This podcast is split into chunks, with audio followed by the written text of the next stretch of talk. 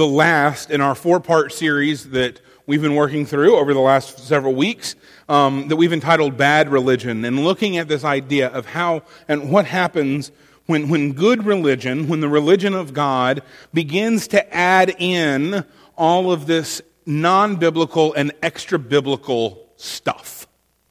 When we start weaving in and braiding into our faith uh, maybe cultural norms, cultural assumptions, uh, legalism, self righteousness. The first week we looked at the, at the prophet Amos and what Amos had to say to the people of his day.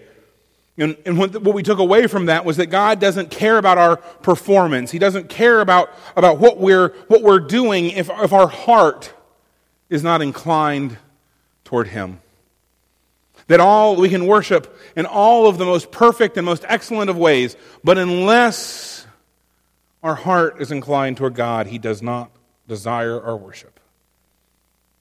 In week two, we looked at Jeremiah and Jeremiah addressing the people of his day, in particular, addressing the court prophets, these, these prophets that, that resided in the court of the king that gave easy prophecy, gave, told the people what they wanted to hear instead of giving to them the, the hard truths of God.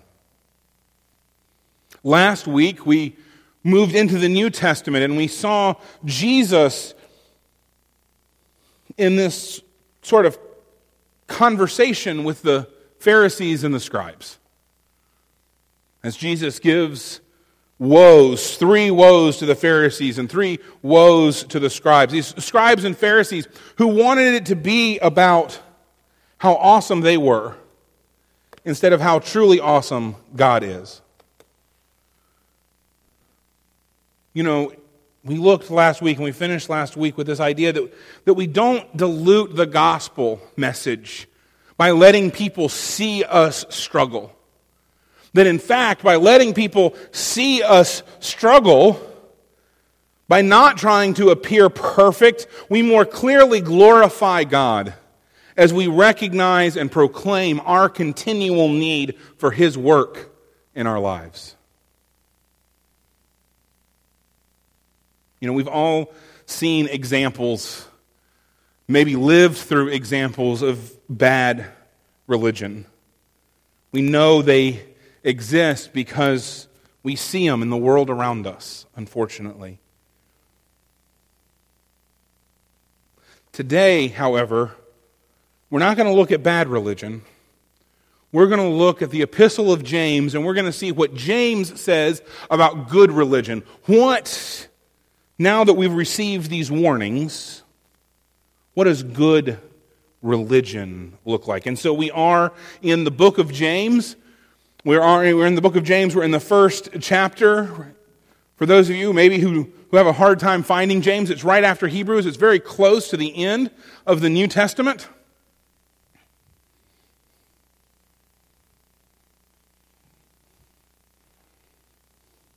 And will you stand with me as we read the Word of God together? Dear brothers and sisters, understand this. Everyone should be quick to listen, slow to speak, and slow to anger. For human anger does not accomplish God's righteousness. Therefore, ridding yourselves of all moral filth and the evil that is so prevalent, humbly receive the implanted word which is able to save your souls. Be doers of the word and not hearers only, deceiving yourselves. Because if anyone is a hearer of the word and not a doer, he is like someone looking at his own face in the mirror. For he looks at himself, goes away, and immediately forgets what kind of person he is. But the one who looks intently into the perfect law of freedom and perseveres it, and is not a forgetful hearer, but a doer who works, this person will be blessed in what he does. If anyone thinks he is religious without controlling his tongue, his religion is useless and he deceives himself. Pure and undefiled religion before God the Father is this to look after the orphans and the widows in their distress, and to keep one's self unstained from the world. This is the Word of God. Read it, believe it, and live it. Let's pray. Dear Heavenly God, as we continue our worship this morning through the study of your Word, I just pray that you would, you would open it up to us. Help us to hear it, help us to internalize it. And God, I pray that the words of my mouth and the meditations of all of our hearts are acceptable to you, our God and our King. Amen. may be seated.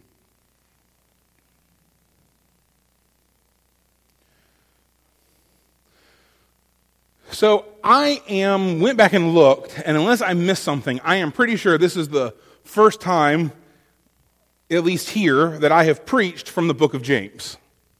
So we haven't talked about the book of James, and you haven't, haven't gotten sort of my, my introduction to it. So we're going to start this morning just asking ourselves two questions. First of all, who is James, and when was the book of James written? And these are important as we talk about every time we sort of do some of this context work. This is important because it helps us understand what the author, in this case James, what's the, the, the, situation that he's writing into, and that can help us understand the word more clearly. So in the New Testament, there are four Jameses. Now, interestingly, in this book, all it says, he, all the author does is refer to himself as James. He doesn't give any other identifying characteristics. But there are only four Jameses mentioned in the New Testament, and there are only two of them that have the, the apostolic credentials to write something that would be included in Scripture. That's one of the requirements of the New Testament is that it be written have an apostolic author. So an apostle is someone who experienced the resurrected Jesus. So those two James are James, the brother of John, the son of Zebedee, one of Jesus' original 12 disciples, and also James, the brother of Jesus. Now, we're pretty sure that it's not James, the son of Zebedee, because his martyrdom came so early in the history of the church that it's unlikely that he would have had the time to write to a church that was as organized as, as, and as extant as the letter of James seems to indicate. So that leaves us with James, the brother of Jesus. Now, we know that Jesus' brother James is an early leader in the church in Jerusalem. We think that he may have been a younger brother of Jesus, a, a, a son that, Jesus, that, that Mary and Joseph had after Jesus' birth. We also know that he was not a believer during Jesus' ministry on earth. That he, in fact, several times tried to get his brother to shut up.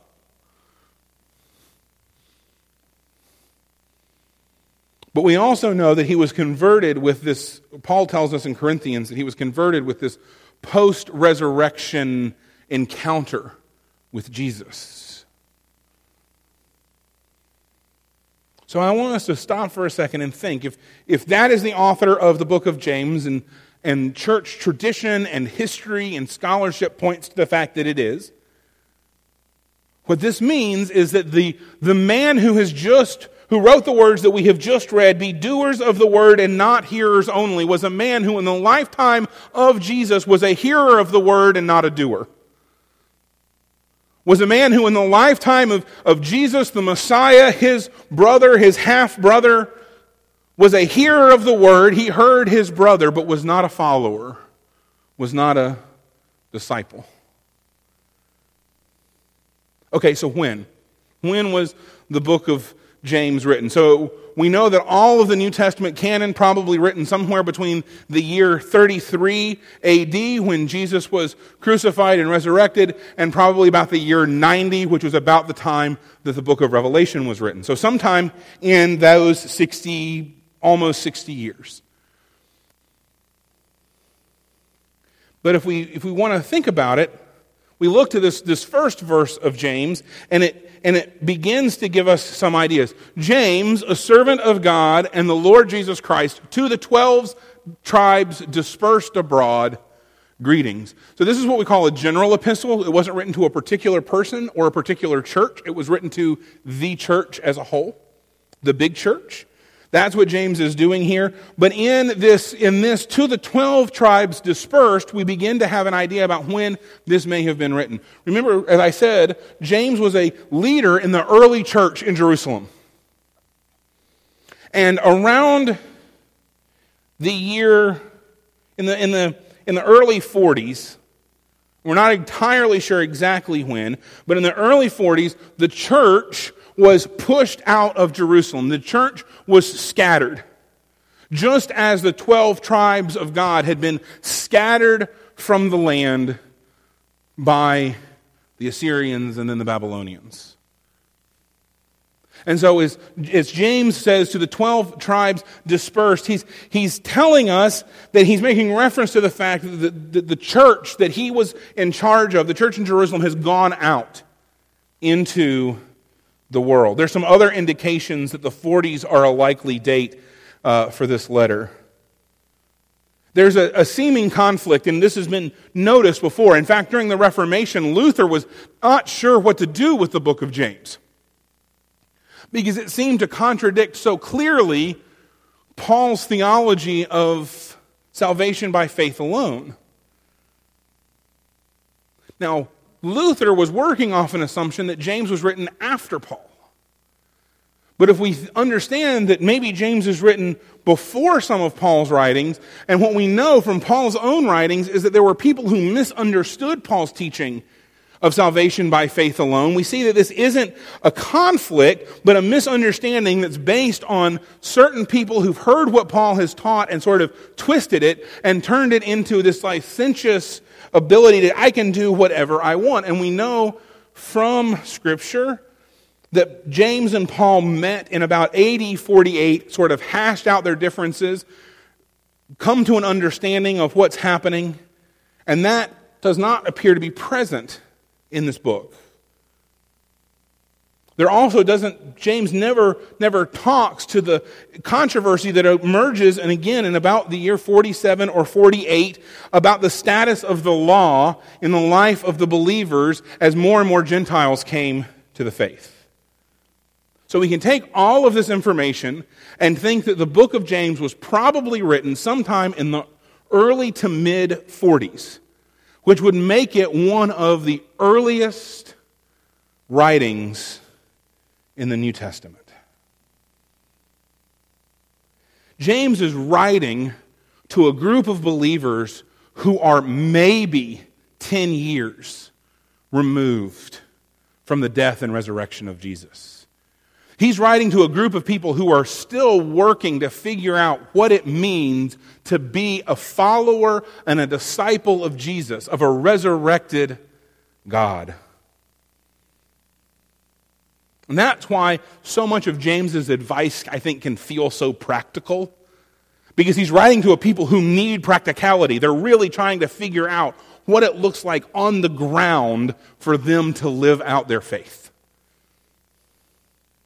to hear the word and to do the word, both. So we have to, so we ask ourselves, if we, as, as, we're, as we've been talking about bad religion, and as we look at James, and as we think that he's writing into this, this community that's trying to figure out what good religion is, we ask ourselves a question What does good religion look like? And in these verses that we read today, here as part of James 1, we begin to see. You know, James, James does not mince words throughout the book. If you ever, if you sit down and, and really read through the book of James, it, it's, he's a little uh, direct. Paul can be direct, but James can be direct as well. And so, so it's pretty clear. Verse 19, he tells us, okay, you need to be a listener. You need to think before you speak, and you don't need to get angry easy. That's, that's pretty clear. And it's advice uh, that all of us could do a good job on listening to and internalizing a little better. Quick to listen, slow to speak, slow to anger man, wouldn't the church globally look a lot different? Wouldn't the world look a lot different if we were all a little quicker to listen and a little slower to speak and to get angry. Because, he tells us in verse 20, quick tempered anger does not lead to righteousness. Those of us who, let's say, have an Irish temperament can look to the, the story of Jesus cleansing the temple and say, see, see, there's a place for righteous anger. And maybe there is. But as I am reminded on occasion, I am not, in fact, Jesus. Quick tempered anger doesn't lead to righteousness, it doesn't lead to the advancement of God's kingdom. Now, what we see in verse 21 is that the people of God, the people of God cast aside their longing for the dirtiness of sin, and they let the Word of God settle deeply into their hearts and lives. James here is, is centering the Word of God. The people of God cast aside longing for the dirtiness of sin and let the Word of God settle deeply into their hearts and lives. But, James tells us, we don't have to just listen to the Word. We don't have to just hear the Word, right? He's just told us to be quick to listen. But he's saying, don't just listen. You've got to listen to the word. You've got to let the word of God settle deeply into your hearts and lives. And if it settles deeply, you won't simply be a hearer of the word, but a doer of the word. Remember the Great Commission Go, baptizing in the name of the Father, the Son, and the Holy Spirit, and teaching them to what? Do all of the things that I have commanded. There's hearing the word, but as it settles into our life, there's doing the word as well. People who, who become doers of the word, and James shows us in 23 and 24, we don't, we don't forget our purpose, but we persevere in being obedient to the word of God in our actions. That obedience that Jesus calls for. See, it's a blessing for the believer to live in loving faith, both in word and deed.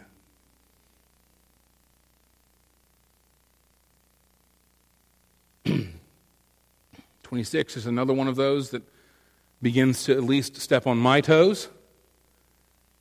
The people of God control their tongues, and in not doing so is evidence that the person does not take their relationship with God seriously.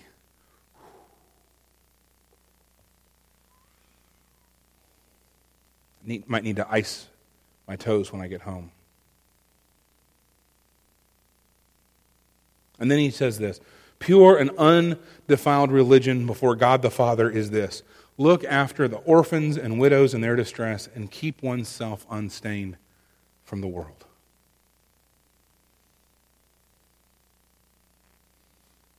James is showing us, James is telling us that that the Word of God has to, has to nest down inside of us and has to then well out of us into action, into living out the gospel. If we have a, a faith that doesn't result in action where we're delusional, we're self delusional. Now, I want to be very clear here. Slipping stumbling, backsliding, messing up occasionally doesn't mean that we have bad or ineffective religion. As we're talking about bad religion here, this doesn't mean those of us who, who slip and, and stumble and backslide and mess up. We all do that. And why do we all do that? We all do it because we're human beings, because we're imperfect. We will all have missteps and, and faux pas in our journey as we grow in Christian maturity.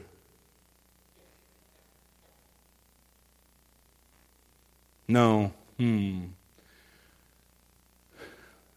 The scary truth is this Bad religion isn't found in the folks who, who mess up and own it. No, bad religion is more often found in those who do all of the churchy things, who show up on Sunday morning, who, who do their, their Sunday school material, who, whose radio in the car never leaves K-Love. All those churchy things. That's That's sometimes where we find that bad religion. Because all of that religiousness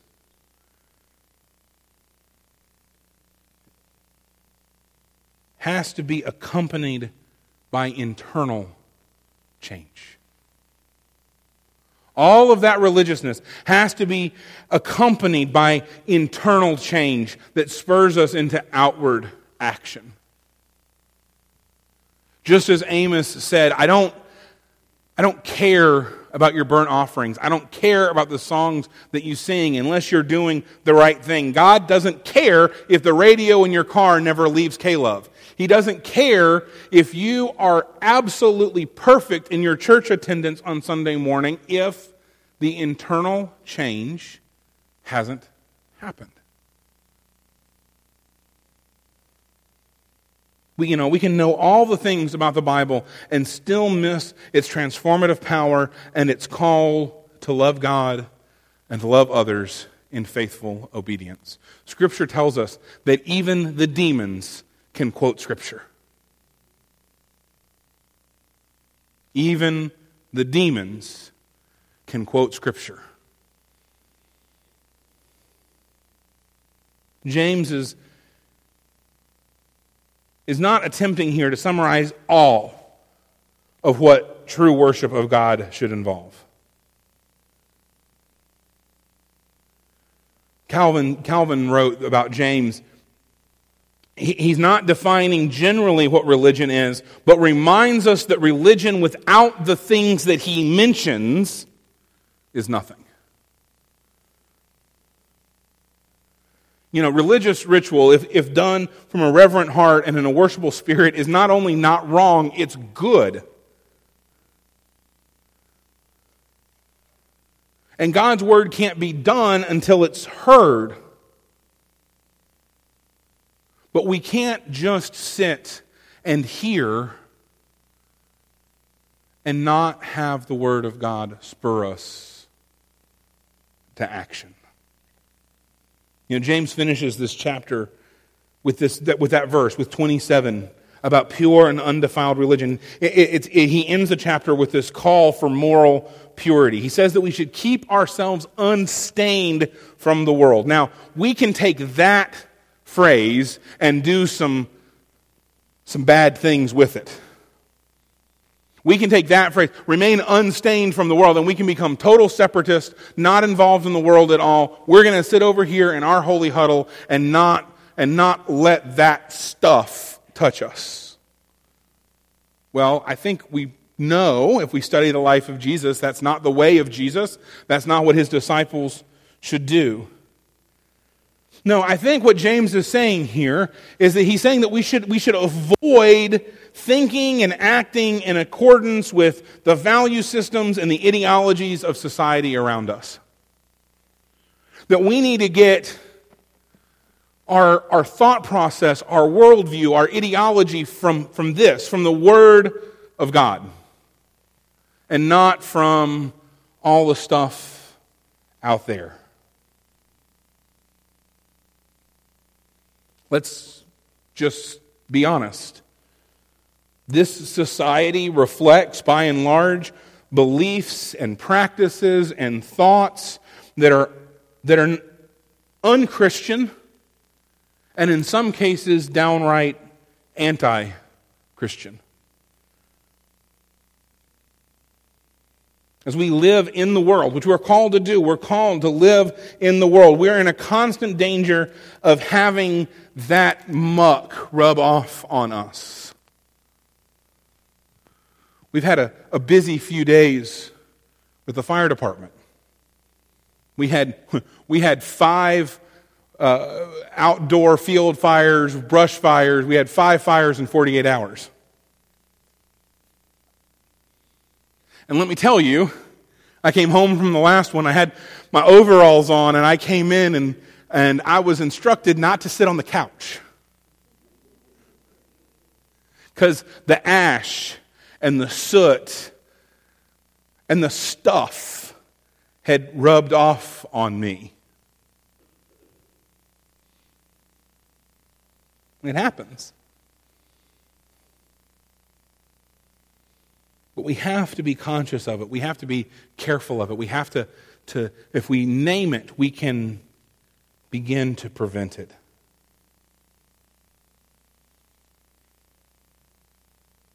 So, what James is saying here is that the good religion of Scripture, and we saw it in Amos, and we saw it in Jeremiah, and we saw it in Luke with Jesus, the good religion of Scripture combines a purity of heart and a purity of action. A purity of action that flows from a purity of heart.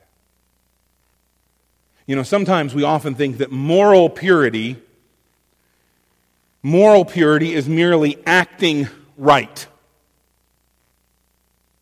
I'm pure because I haven't done X, Y, and Z. Remember the old remember the old song, don't drink, smoke, or chew, or go with girls who do? Stay away from that fast crowd now. See, I, I've got a mother who is currently in her mid 70s. So I got a lot of the same advice that some of y'all got, even though I'm a lot younger than you. Stay away from that fast crowd. And, and we, can, we can fall into this idea that, that moral purity means acting right right? It means, it means not doing those things. It means not running around with that, with that fast crowd. But what moral purity really is, is that it's deeply rooted in how we shape our core convictions. What are our values? What are our virtues? What are the, what's the, what's the base operating system in our lives? Is it formed by Scripture? Is it formed by the Word of God? Is it based on the moral law of God's Word, or is it, is it aligned with a, a political ideology or a social hierarchy or, or a sociology class that we took in college?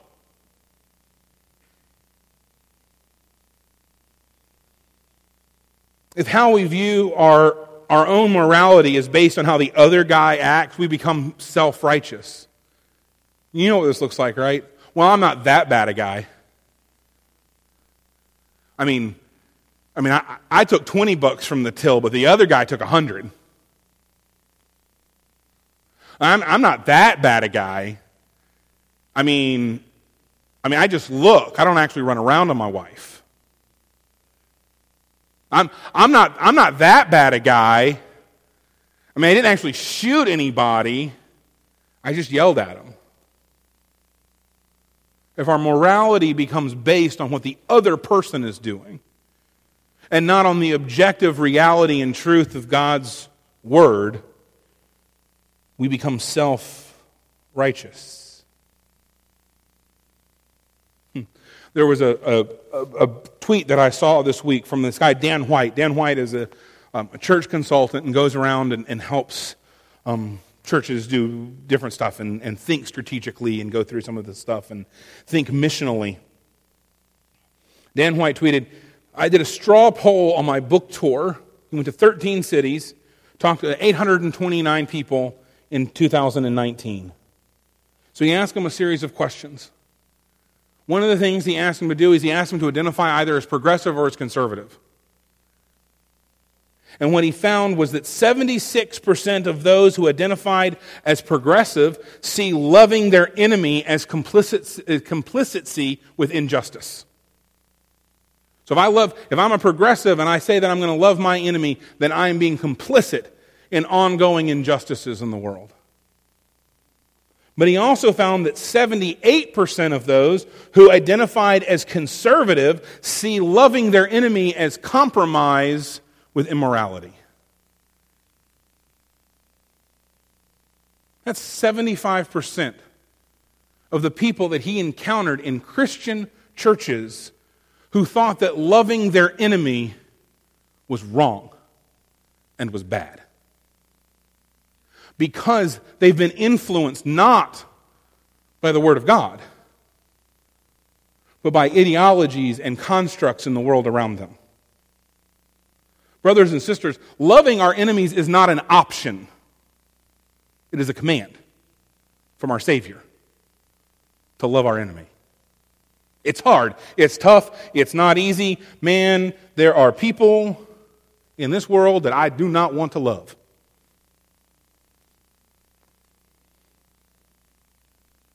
If we value others based on how our social peers view them or, or on how some other group that we belong to views them, or on how inconvenient or costly it is to, to help them or to meet them where they are, we forget that our allegiance is not to be first to our country or party or social group, but that our allegiance is to be to God's kingdom. I don't care what the world and its ideologies say. What I care about as a believer is what the Word of God says. In God's kingdom, all people are valued and worthy because all people carry the image of God. All people are so valued and so worthy that He gave His life for them.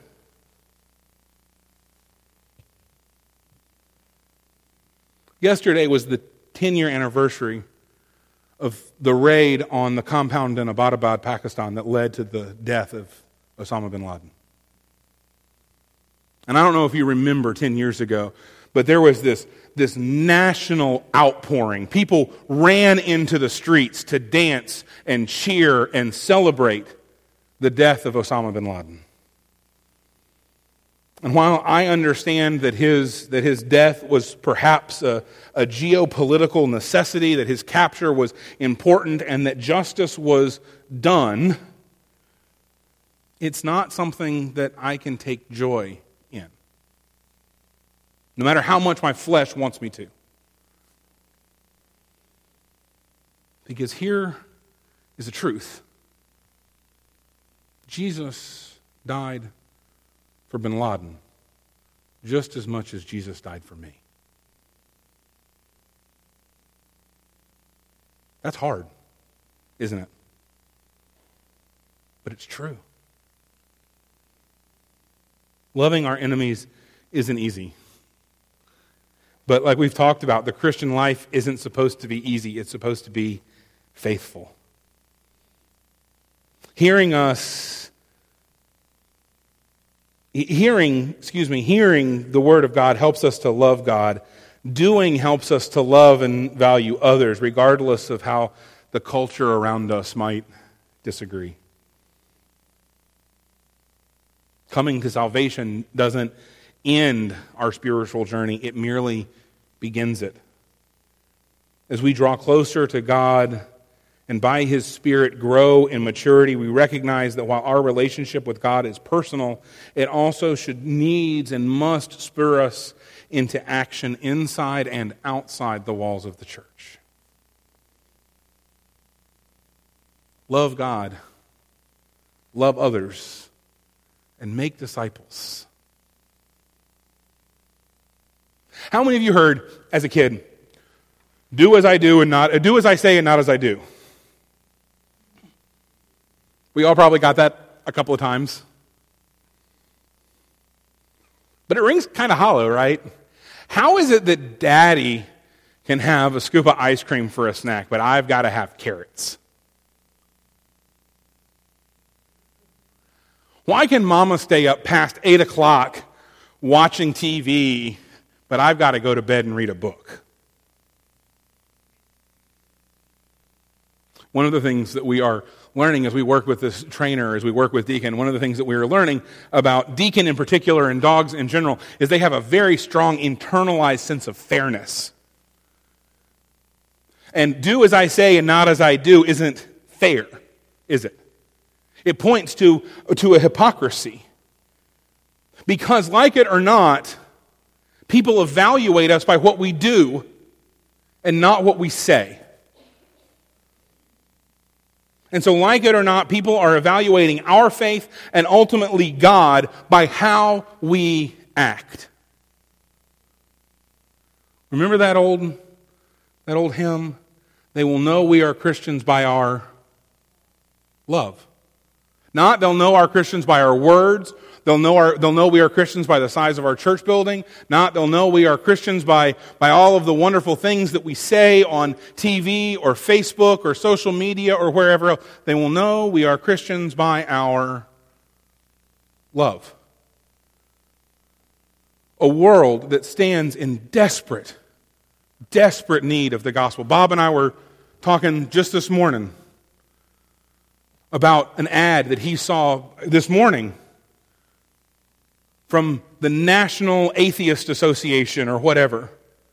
An ad asking for money. Send us money so we can keep God out of things. We live in a world that stands in desperate need of a gospel. And the way people are going to evaluate that gospel, evaluate our faith, and ultimately even evaluate our God is on how we act. We can preach a gospel of love and care and kindness, but if we never get out from beyond the safety of our computer screens or our tablets or our church walls or our Christian bubble, our faith seems a lot more like a social club of convenience and not something that is actually transformative and powerful. Now, we don't need to be perfect. We don't need to pretend like we're perfect. In fact, it's far better for us not to pretend like we're perfect. But our lives must be marked by more than just talk. We should be driven to action in response to God's overwhelming love for us and for others.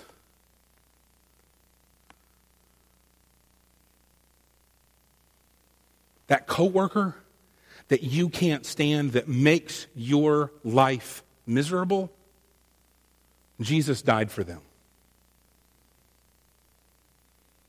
The jerk that cut you off in traffic, the guy that was r- driving that 18 wheeler in Fayetteville on Wednesday that ran me off the interstate.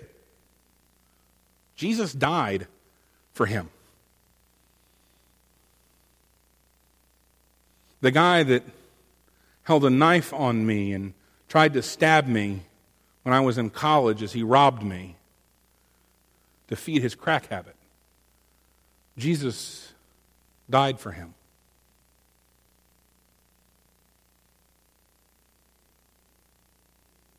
The, those men who gathered on a beach in Libya a number of years ago, 13 of them, 12 of them Christians, one of them not yet a Christian, and their captors who beheaded them Jesus died for all of them.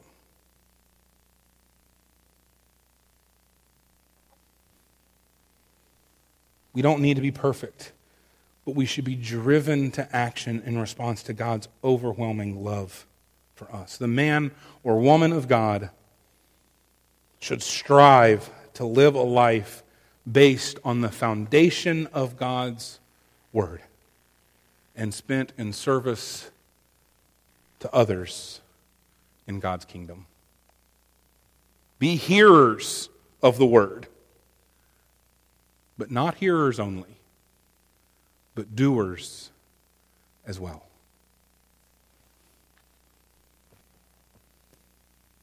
Oh, the overwhelming, never ending, reckless love of God. We're going to come to the table here in a few moments. So, you got, if you're here in person, you got one of these things. This is prepackaged um, cup. So, there is a little piece of cellophane on the top that separates, um, that, that covers up the wafer. And then there's another little pull tab that pull, will pull the foil off that will get you to the juice. So that's how you're going to open it up. We're going to come down, we're going to celebrate the table. Now, normally what we do is we pass out everything, and then we take the bread, and then we pass out all of the cup, and we take the cup, but everything's come to you in one piece. So I'm going to bless the elements, and then we're going to take it together. And when that is done, Miss, Miss Becky is going to, to play a little bit, and we're going to have a, a few moments of quiet reflection as we reflect on the love of God that is shown to us in this bread and in this cup. Will you join me as we come to the Lord's table?